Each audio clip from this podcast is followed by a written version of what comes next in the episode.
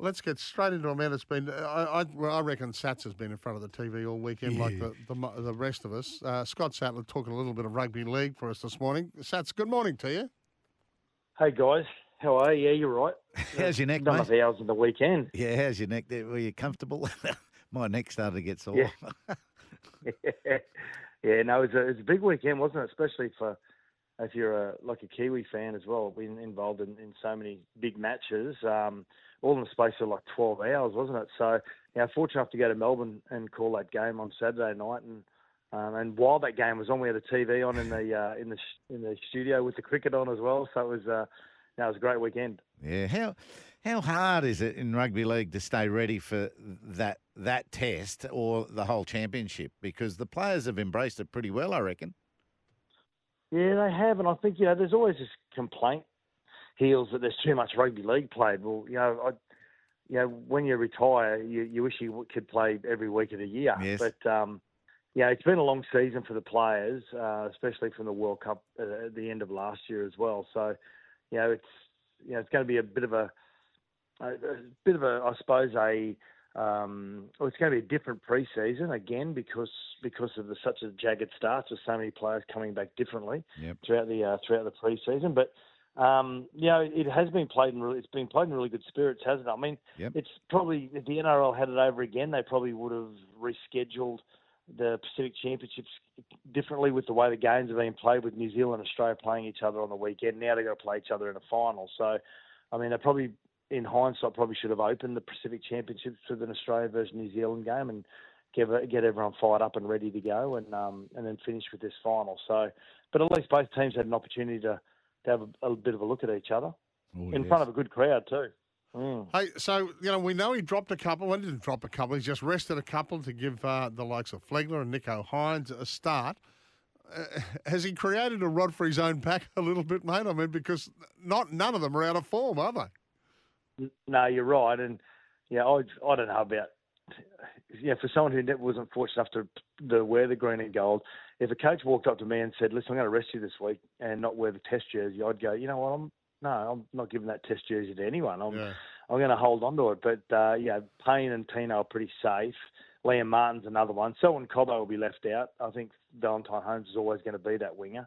Um, but yeah, he, he what he it's a, it's a great problem to have. It's a great great position to be in for Mal that he's got these this depth now of players like you. Yeah, Nicho had a good hand in, in one of the tries for, for Cam Murray, beautiful pass, and um, and Tom Flegler as well was heavily involved really early on. So he's he's now got this opportunity now to, to really start building up the depth and, and see what talent he's got coming through and, and whether they can handle that standard of, of footy against really good opposition. Heals, as you know, you know, there's plenty of players who make their debuts against, uh, you know, in cricket could be against one of the, the minnows, and but you're not quite sure how we go against, you know, the might of some of those, you know, those powerful nations over the years. So to be able to throw guys like that into really good opposition, it shows that they can handle it. Yeah, it was a great temperature test.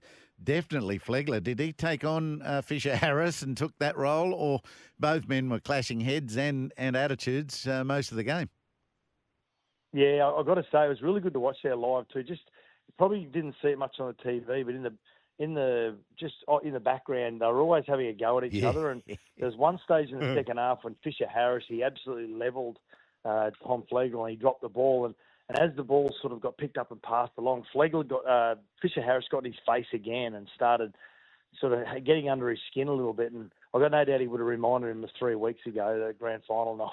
But, yeah, a lot of those Broncos players still wouldn't be able to recover from. So, um, yeah, it was a good little battle. It was a great little battle. So, on the other side of the coin, mate, what, what happens to the Kiwis? They're talking that Manu's got to go to fullback. Uh, have they got too many tweaks left in them to try and turn a what was a pretty comprehensive result around?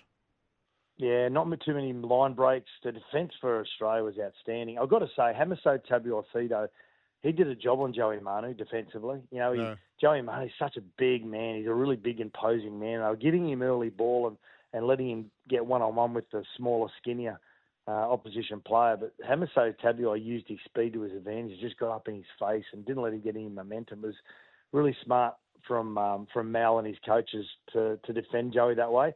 You know what? One of our colleagues, Joel Kane in Sydney, he's always got these amazing conspiracy theories. Yes. all these different theories about how rugby league should be played, and I, I love hearing. Um, some are some are great, some are not so great, but he's got this belief with Joey Manu should have the ability to drift around the field and not be locked in the centre position. So he always believes that to use Joey Manu, start him in the centres, but swap him with Charnze Nicoll-Klokstad throughout the game, so the opposition don't expect him just to pop up around the ruck all of a sudden, or give him a roving role like Tommy Trbojevic did in Origin.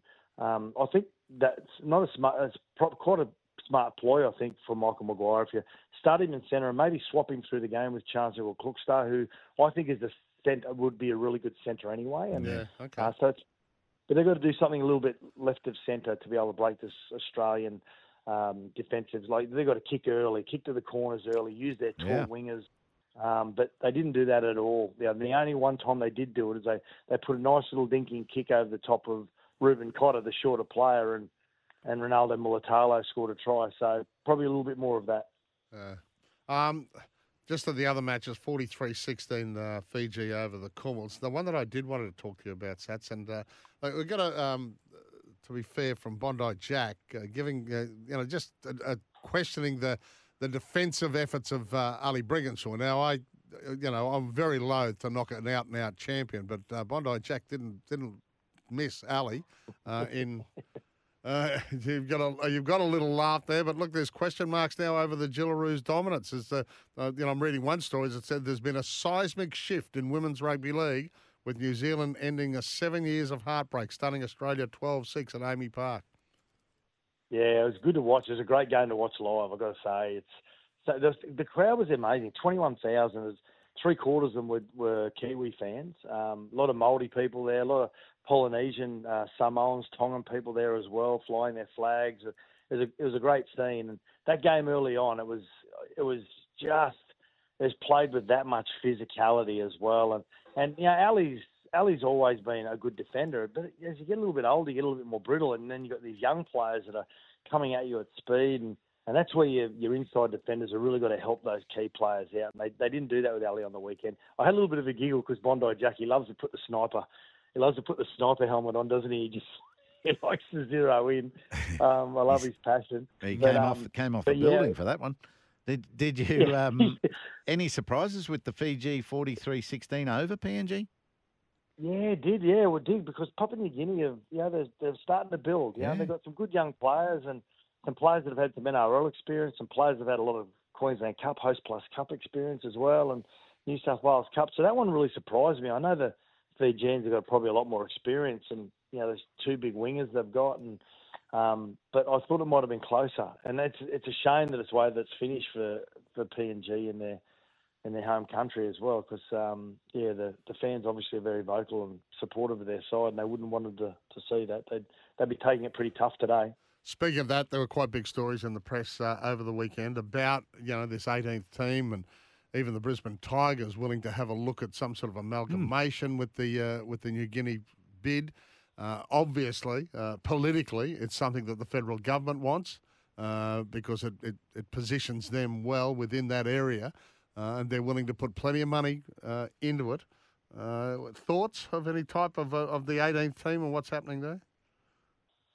Nah, I, I mean, I, I don't think you can base it in Cairns either, uh, because then you're dipping into the backyard of the Cowboys. And the NRL were very adamant during the 17th license process. Of I was part, heavily part of that Western Corridor bid, the Jets bid, and they said to us that the Brisbane Broncos, that's their backyard, the Western Corridor. So um, they'd be a little bit, uh, they'll be a little bit um, hypocritical to say that they're not going into the Cowboys' backyard if they go to Cairns and then play the home games in Papua New Guinea. No, you know, I just think it's either Western Corridor or Western Australia. Um, and with we can still keep taking games to Papua New Guinea. We can still what we need to be doing is we need to be injecting millions of dollars into their pathway projects to be able to getting not just rugby league players, but building Yeah. the female game up there, but getting athletes out of there and turning them into rugby league players. Not just rugby league players, but athletes in all sports and and canvassing them. And then putting them into an, uh, some sort of pathway program to develop them into rugby league players. The Yeah. AFL have been doing it for years. The AIS are doing it now and trying to pigeonhole different sportsmen and women into the sports that biomechanically their their body would be suited to. So we need to be doing it as rugby league, uh, up in PNG, and just keep taking NRL games up there. I think, you know, I think that's enough. But I don't think we need to give an 18th license, and we definitely don't need Anthony Albanese getting, in, you know, sticking his nose in the trough as well. Um, because if he's not, if he's a one-term prime minister, and the next prime minister comes in and doesn't want to give that money towards a, a bit of that nature, well, what happens then? You're left, you're left, uh, you know, carrying the bag. Yeah. So, you know, I think it's fraught with danger. Well, big final to look forward to, mate, at Hamilton in New Zealand. Yeah, it'd be great, and, and that's probably another an, another area that really sits nicely with the New Zealand side, the Kiwis Tom, Mm. team, just be able to use that the passion of their you know the community to to be able to be that you know that uh, that 18th player for their side. Yeah, we'll see how they go. Brilliant. All right, Sats. Well done, and thank you for the time that we're catching up, aren't we, later in the week? Yeah, we are. We're playing golf on Friday. Can't wait. Wait till you see Woogie, who we're playing with. He's the worst golfer in the history of life. No, well, I could be in. A, I could be in the grand So final. you and I will take uh, Paddy and Woogie on, eh? Yeah, it'll be all over very early. Hey, early. Heals, can I, Heals and Paddy, can I ask you a really quick question? Mhm. Can, Yeah. can, with English English cricket, if the guy that's trying to revolutionise Test cricket and to be played like a, an ODI style is not the ODI coach, is is that like a that is that like a what? That's ridiculous moment. Uh, yes, uh, it can be explained, I Yeah. think, because he didn't want it. Um, he he made a big decision to take on the test side Mm. and get some of this play that they've, you know, they played baseball in one day cricket um, until this Yeah. tournament. So so they've missed a couple of players and Jofra Archer with the ball, but but uh, yeah, the rest have gone nowhere. That's for sure. And the team's chopped and changed a little Mm. too much. Yeah, Matty Mott's got them now, Yeah. who you know had that unbelievable Yeah. run with the Australian women's team, And it made- was in England they were playing this enterprising game. In India, it hasn't quite worked. They haven't been able to show it. Okay. so you bring it up. Former England captain, I see, has just been quoted. Eoin Morgan. He says there's splits within the camp. He said, "I've never never come across a sports team that has underperformed like this, given the level of expectation. There's something within the team that is definitely unsettled. I think there's something else going on. There has to be. Mm, he's over there too. Yeah, so they're uh, they're starting to cop it from every angle now. All right, mate. I look forward. Thank you for your time this morning. We look forward to seeing you Friday. Thanks, Sats. I'll see you Friday.